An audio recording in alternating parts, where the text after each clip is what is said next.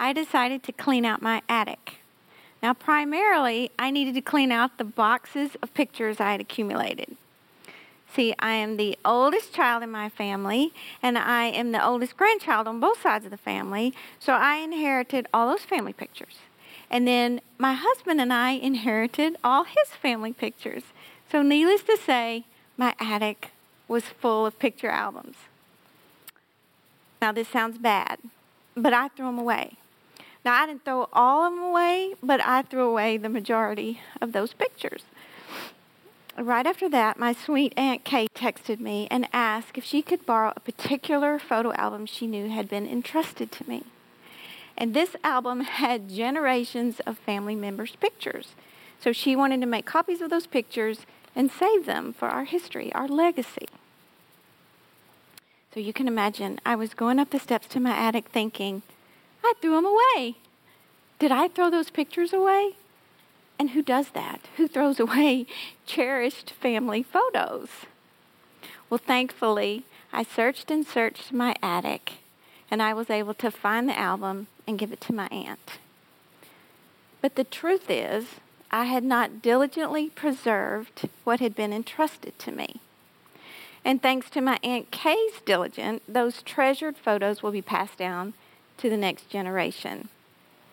She preserved our family legacy in pictures. Now, we know from our study in 2 Timothy that Paul wanted Timothy to preserve what had been entrusted to him. He told him in his first letter to him, guard what's been entrusted to you. And then he told him again in his second letter in the first chapter, guard through the Holy Spirit that dwells in us the treasure that's been entrusted to you. The treasure entrusted to Timothy and to us is the truth of God's Word. And this theme is carried over into our passage this week as we look at 2 Timothy 2, verses 14 through 26. Here, Paul tells Timothy in verse 15 Be diligent to present yourself approved to God as a workman who doesn't need to be ashamed, accurately handling the word of truth. We need to be diligent workmen that accurately handle the truth of God's word and preserve what has been entrusted to us. And we do that by God's grace and through his Holy Spirit. So that's what we're going to talk about. To leave a legacy of eternal significance, we need to be diligent workmen. And we know that Paul was diligent to the very end. Think about what this man had already accomplished. We learned that he was in prison, in a dungeon prison, for sharing the gospel. And he'd been in prison before for sharing the gospel. We also know that he planted churches and he shared the message of salvation across the ancient world on three missionary journeys, and he wrote epistles that became a fourth of our New Testament. Paul knew he had fought the fight and finished in the faith, and he could have said, I'm done. And just not put any more effort in his legacy of faith and its eternal significance. He had done a whole lot by this point. But that's not what he did. Even at the end, he was focused on Timothy and the church, us. Because to Paul, his example of diligence to the end was our Savior, Jesus. And we also, you know, we love to think of the women in our church that were diligent to the end in their 90s. Margie Andrews and Marianne Fraser, those sweet, precious women that wanted to leave a legacy of faith even in their 90s. But I'll tell y'all, we have a lot of women in our 70s and 80s that use their gifts to serve the Lord because they want to leave a legacy of faith and be diligent to the end. Our own Cricket now is passing the baton to our own Christy. Both women that want to leave a legacy of faith and Cricket's going to use her her gifts when she retires. And another very special woman that most of y'all know, Susie Davis. She's in our heart to heart small group when she's not in Uganda. And she and I have had discussions about wanting to be diligent to the end. And I have heard her make this statement more than once I want to go out in a blaze. Not as a light that grows dimmer and dimmer until barely a flicker of light remains. In Christ, we have eternal life and a purpose on this earth until God takes us home, no matter how old we are. Ladies, let's go out in a blaze. Diligence is derived from the word that means to love. So a diligent workman loves his work. So for our lesson today, we're looking at how a diligent workman needs to love God and his word so much that he is wanting to preserve the truth of God's word in order to leave a legacy of eternal significance. So, how do we become diligent workmen? We're going to look at three ways we need to be diligent.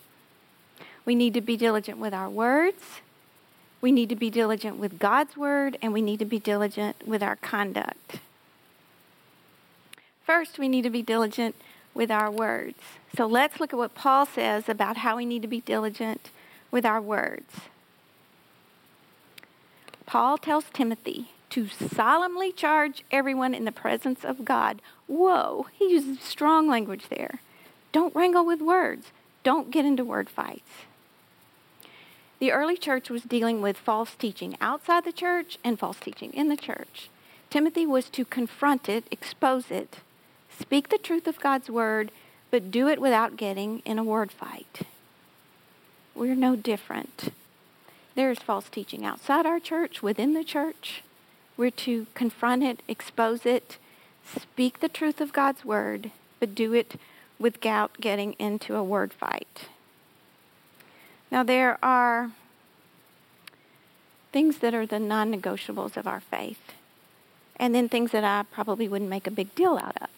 For instance, I probably wouldn't make a big deal out of how old Timothy was when he wrote this book or when Paul wrote this book. It's not going to make a difference in the message of salvation.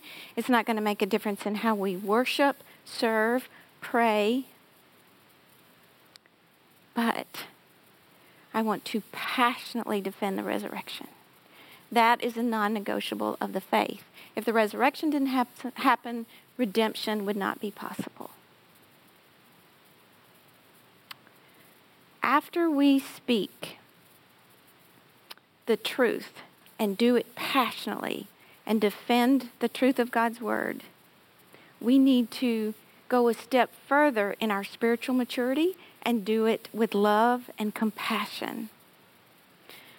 Many years ago, I heard Cricket lovingly defend the gospel truth to a woman who spoke falsely about God. And I remember sitting there thinking, oh, wow, that's how you do that. And honestly, my facial expression at the time probably was not loving because I was thinking, what? And Cricket lovingly defended the truth passionately.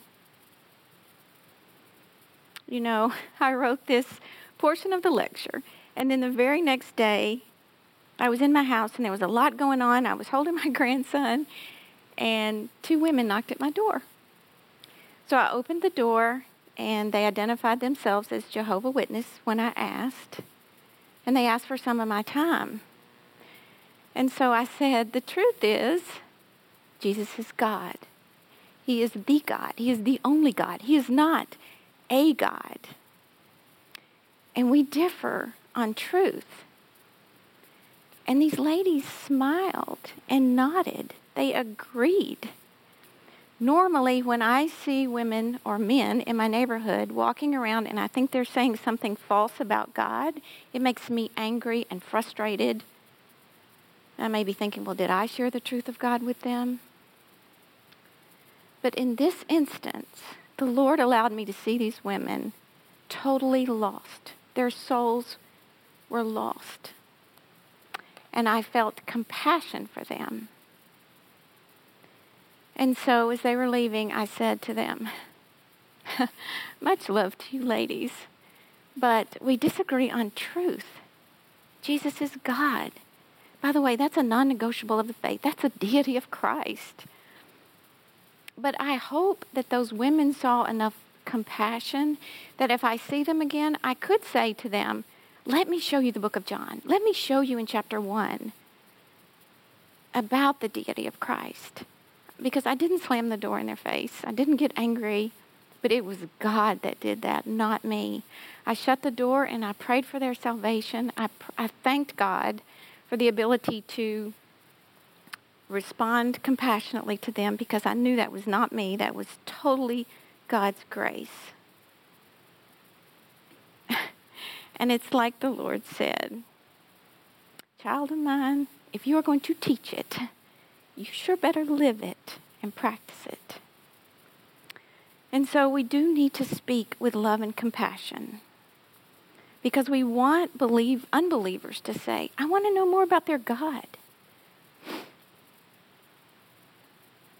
You know, truthfully, words fights are useless, whether it has to do with false teaching or anything else.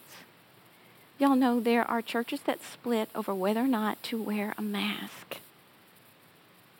We need to respond to each other in love and compassion and to others with love and compassion. When Jesus was on earth teaching, he spoke in love and he spoke in truth. He didn't get into word fights. Christians will always debate points of Scripture, and that's so good. That's healthy. It's when it becomes an argument that it's not healthy. So, second, Paul tells Timothy to avoid worldly empty chatter. And two folks that did that was Hymenaeus and Philetus. They spoke this empty worldly chatter. They were teaching that the resurrection had taken place. Well, the resurrection of Jesus had taken place, but they were spiritualizing it. They were teaching that there was not a literal resurrection. And this went along with the Greek philosophy that was prevalent in Ephesus, and that was that anything that was tangible or matter was evil, and the further away from that you were, the more spiritual you were. See how they twisted everything? It was godless chatter. So you can see how Paul was concerned about Timothy because there was godless chatter outside the church, within the church, and Timothy was to avoid it.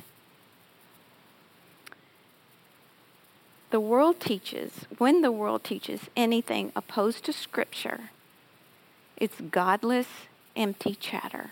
Scripture's the authority. Philosophy, science, technology, all that's great unless it speaks against the authority of Scripture, and then it's just godless chatter. We can only understand spiritual truth from Scripture. Paul likens it to someone who has poisonous gangrene. Poisonous gangrene is this infection that gets in your body and just spreads, and it needs to be cut out. Just like these men needed to cut out speaking this godless chatter. I always wonder how Paul came up with this metaphor of gangrene. And you know, he hung around Dr. Luke so long. I just wonder if Luke talked to him about gangrene and how that infection just spreads in your body.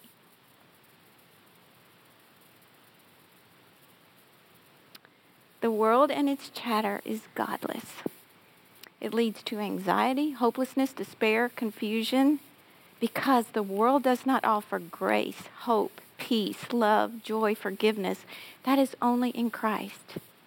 And it's interesting to me that before Paul started teaching Timothy about how to use his words, he gave him this trustworthy statement. Remember that we talked about last week in 2 Timothy verses 11 through 13. This was likely an early Christian hymn. And it says, If we died with him, we should also live with him. If we endure, we also reign with him. If we deny him, he also will deny us. If we are faithless, he remains faithful, for he cannot deny himself. There's our hope. As sinners, we are separated from God. So God sent his perfect son Jesus to pay the penalty for our sins.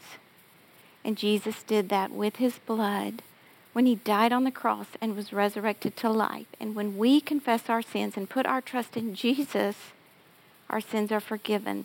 And when that happens, we are so enveloped with Christ spiritually, we are so united with him and identify with him that his death is our death spiritually, and we are absolutely resurrected to life as he was absolutely resurrected to life. How do you respond to godless chatter? With word fights or love and compassion? We need to avoid word fights and godless chatter and recognize false teaching and defend the truth of God's word. But we can take comfort in knowing that the truth of God's word will stand forever. False teaching will not stop it. To be a diligent workman, we need to be diligent with our words. Second, we need to be diligent with God's word. Paul tells Timothy to be a diligent workman, he needs to accurately handle the word of truth. The Greek verb used in this verse, accurately handle, literally means to cut straight. So we are to cut straight the text of God's word. So when all this godless worldly, empty chatter is going on, we need to cut a straight path with the truth of God's Word. So, what do we know about God's Word? I don't care how long you've been a believer, this is wonderful, wonderful to think about. It is the Word of God. The Bible is the Word of God. In the beginning was the Word, the Word was with God, the Word was God. Always. It's inspired by God, all of it, not parts of it. It's how God reveals himself to us, and we are responsible to know what he is saying. It's eternal. It will last forever. The grass withers, the flower fades, but the word of God will stand forever. We also know that once we accept Christ as our Savior and Lord, we are no longer spiritually blind the Lord will give us understanding. 2 Timothy 2 7 says, Think over what I say, for the Lord will give you understanding in everything. After Christ ascended bodily to the Father, and we got his replacement, the Holy Spirit, it was not a downgrade. We got the presence of Jesus in us, and he will show us in his word when we study His Word what He wants us to learn. So, how do we accurately handle God's Word? We're going to look at five ways that we need to be diligent with God's Word. First, we need to pray. Pray with a dependence on the Holy Spirit and a humility. Pray before we read, during the time we read, after the time we read God's Word, and to love God above all else, and to help us have a passion to know what He is saying to us. This past year in seminary, we were to choose a spiritual discipline to practice over two weeks and then write a paper about it. So I chose a spiritual discipline of silence with attentiveness, focusing on the abiding nature of Christ in me. So, and this is something Cricket has taught us many times about just sitting still in the presence of the Lord before even starting your quiet time. So I did this for about 10 minutes, focusing on something that I learned from school from John 17 21. And in this verse, this is the high priestly prayer when Jesus is praying for us as future believers before he goes to the cross, and he's praying to the Father for us. And he says, Even as you, Father, are in me, and I in you, that they meaning us, also may be in us.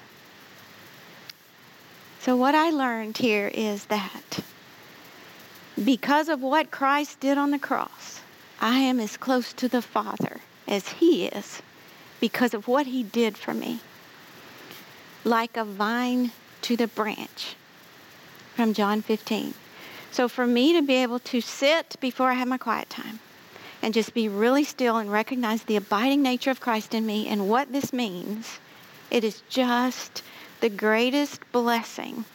So now I don't want to let go of that spiritual discipline. I, I want to keep doing it way more than two weeks. So pray. Have a prayerful spirit even before we start to study God's Word and memorize Scripture. You know, I remember well scripture I memorized as a little girl and as a young adult, and now I'm so convicted about wanting to memorize scripture better.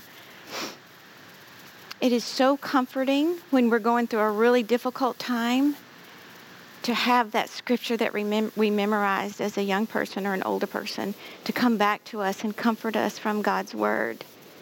The women also in my heart to heart small group, there are some precious ladies in there, and when they pray and they pray back scripture they have memorized, it is so worshipful and so comforting. We need to try hard to memorize scripture.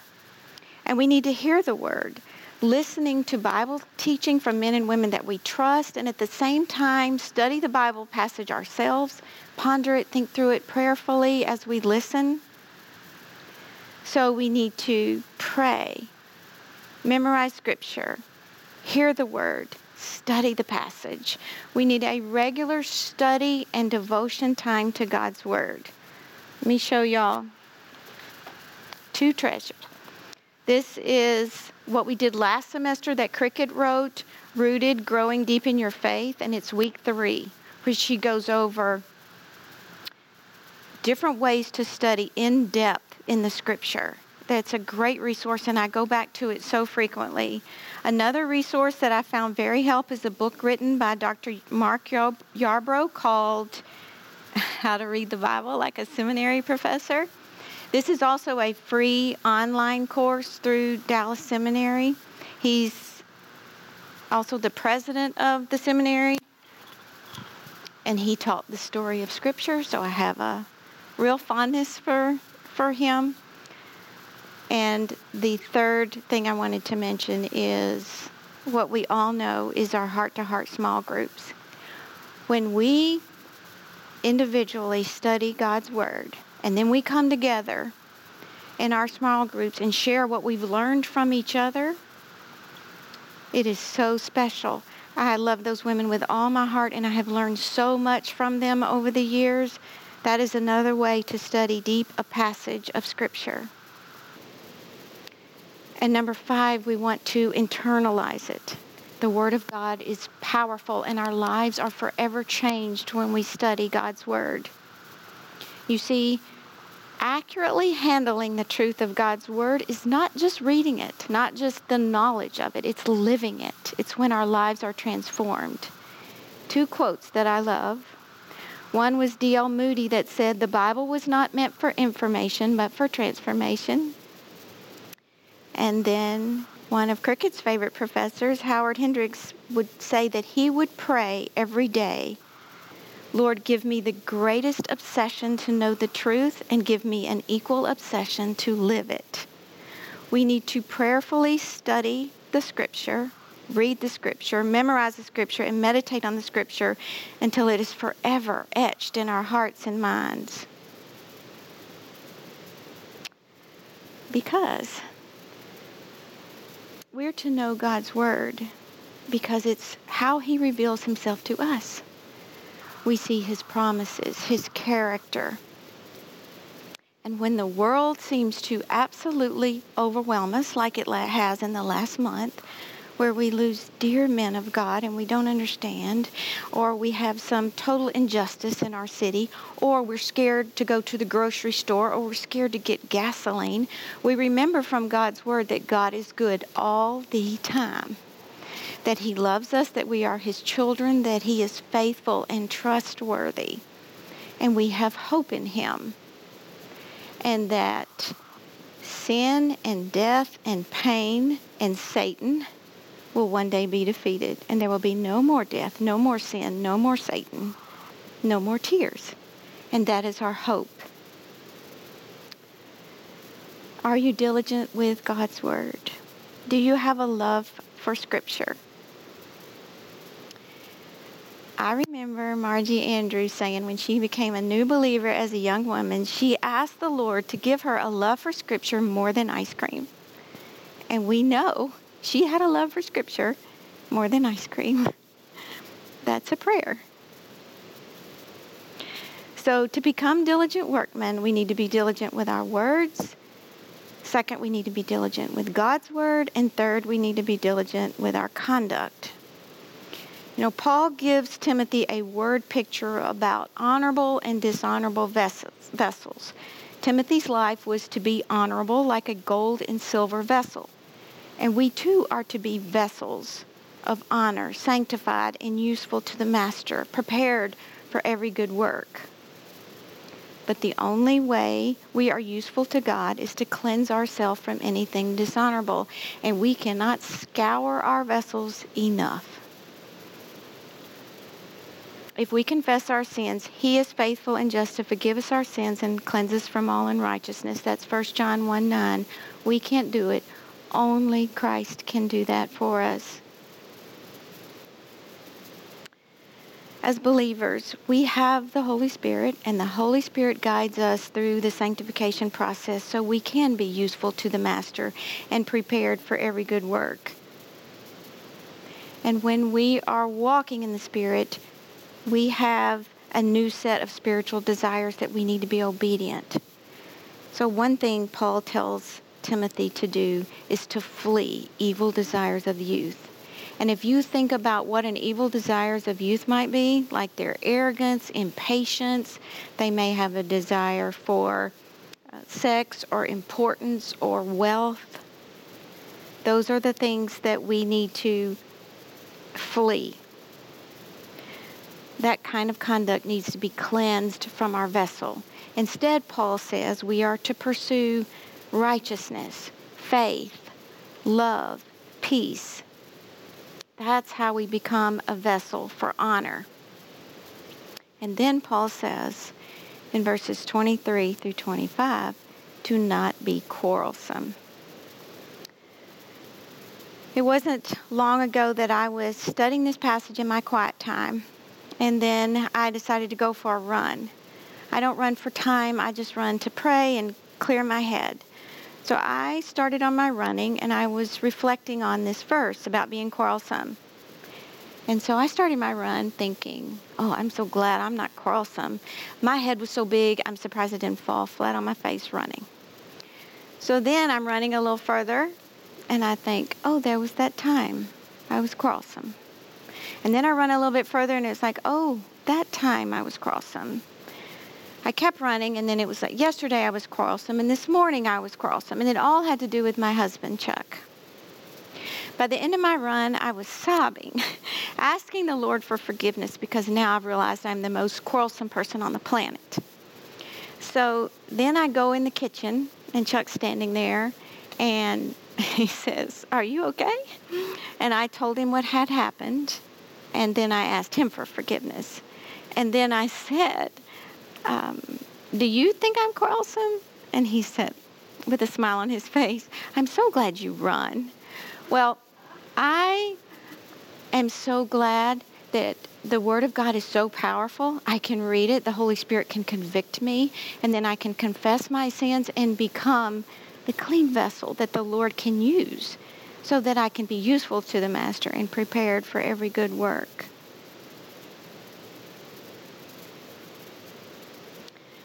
We need to be diligent workmen to live set apart as vessels for honor so that our lives are a testimony to others of our Savior.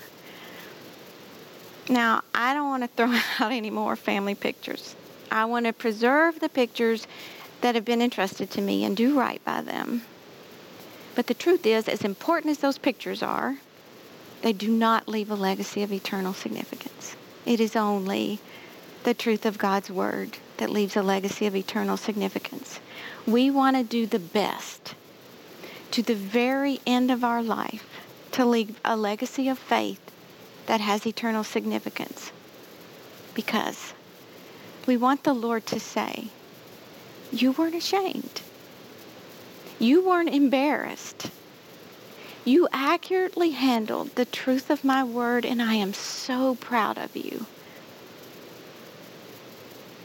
How do we leave a legacy of eternal significance? We guard the truth of God's word that's been entrusted to us. We become diligent workmen, diligent with our words, diligent with God's word, and diligent with our conduct. Let's pray. Dear Lord, help us to accurately handle the truth of your word. Help us to live it and help us to love you more every day of our lives in order to preserve a legacy of eternal significance. Not ashamed, not embarrassed, and make you so proud. It is in your precious, mighty name we pray. Amen.